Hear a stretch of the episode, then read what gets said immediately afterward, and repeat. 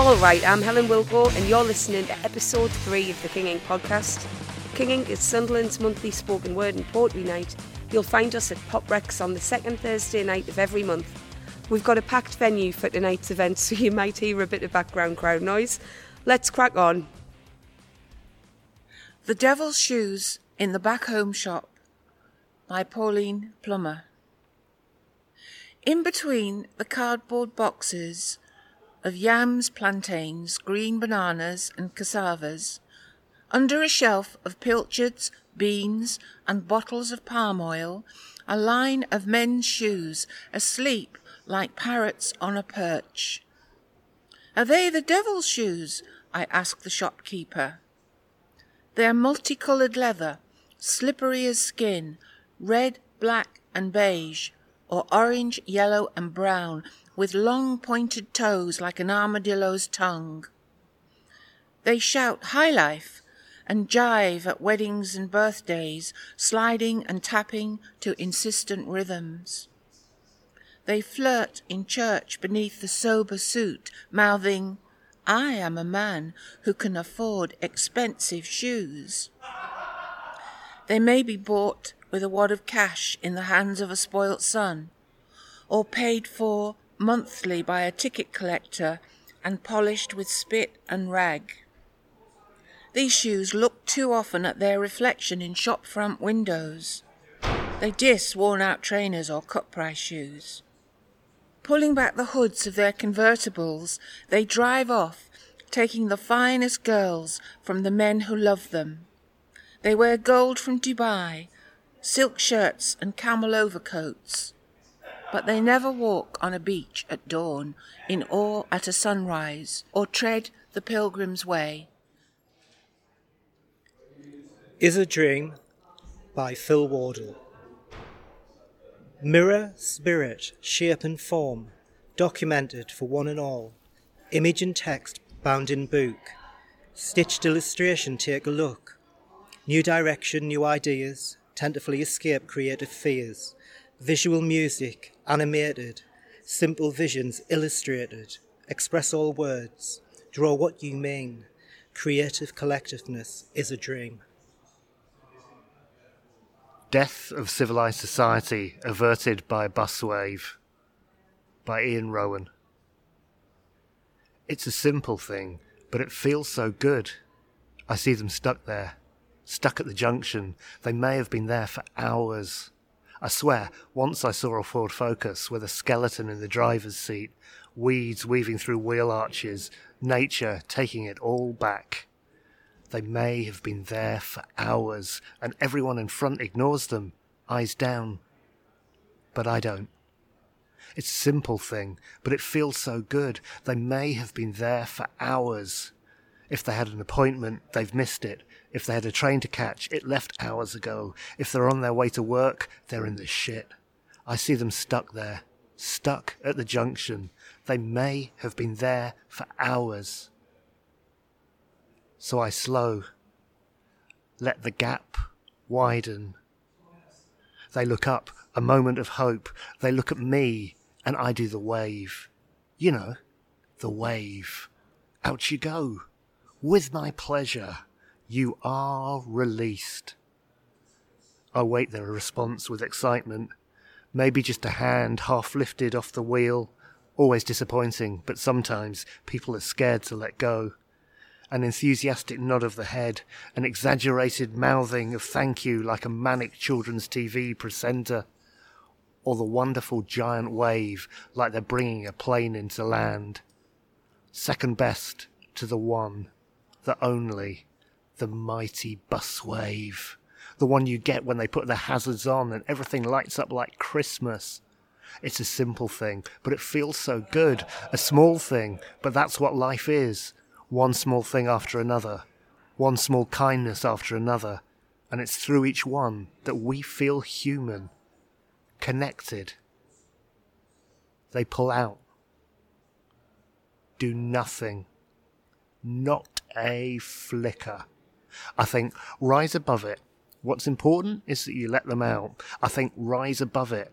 be the bigger man. I think rise above it. What would Marcus Aurelius have said? I think rise above it.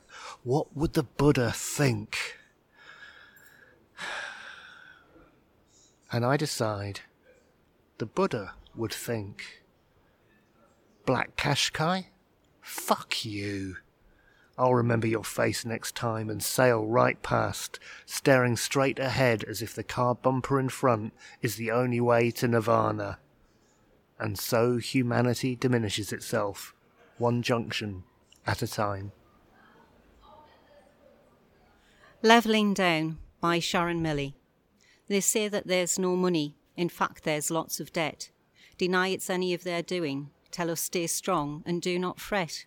We're heading for austerity and stagnant wages too. There may be even blackouts, but stay happy, don't feel blue. It's easy for them to say this, living in their ivory tower. Plenty of money hidden away as they have all the power. As energy prices soar and people's lives crumble, the profits of the companies are far from humble.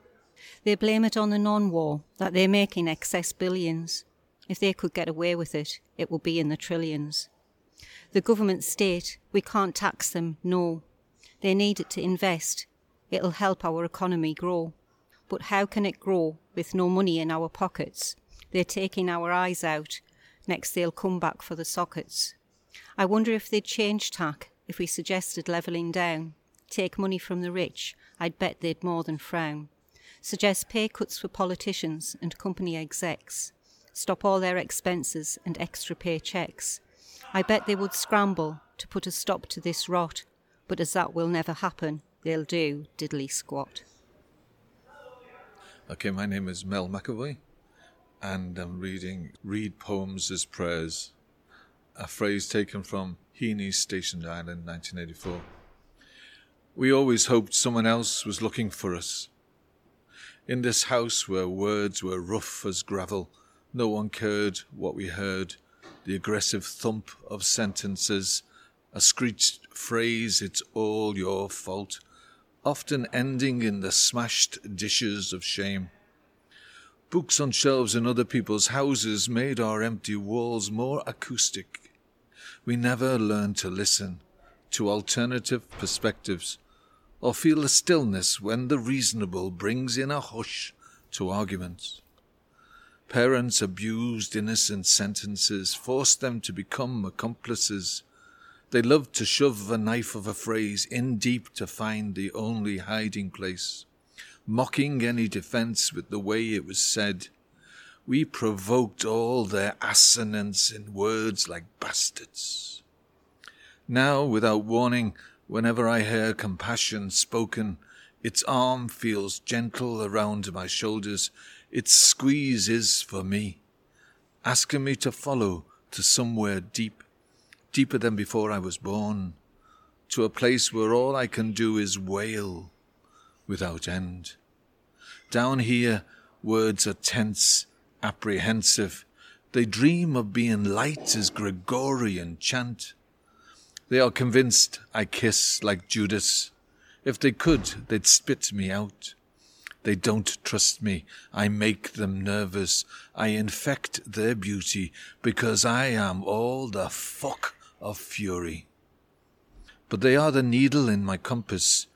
Only they can bring me home to a place waiting in the lost and found, where laughter dances to the unexpected, where hands outstretch only want to catch, where I am all lullabied when the hum and the smile of the rhythm and the half rhyme lead to where feelings no longer have to hide, there the line trembles. I am home in a new turn of phrase. There words redeem, and all the past is prayer. Thanks for listening to the King Ink Podcast. If you'd like to see the live show, sign up for an open mic, or contribute to a future episode, Come to Pop Rex in Sunderland on the second Thursday of each month from 6 till 9 pm. In the meantime, you can find us at King Ink Spoken Word on Facebook, at King underscore Ink underscore Poets on Twitter, and at King underscore Ink underscore spoken underscore word on Insta. King Ink. was produced by James Whitman, with contributions from Pauline Plummer. Phil Wardle, Iain Rowan. Sharon Milley, and Mel McAvoy.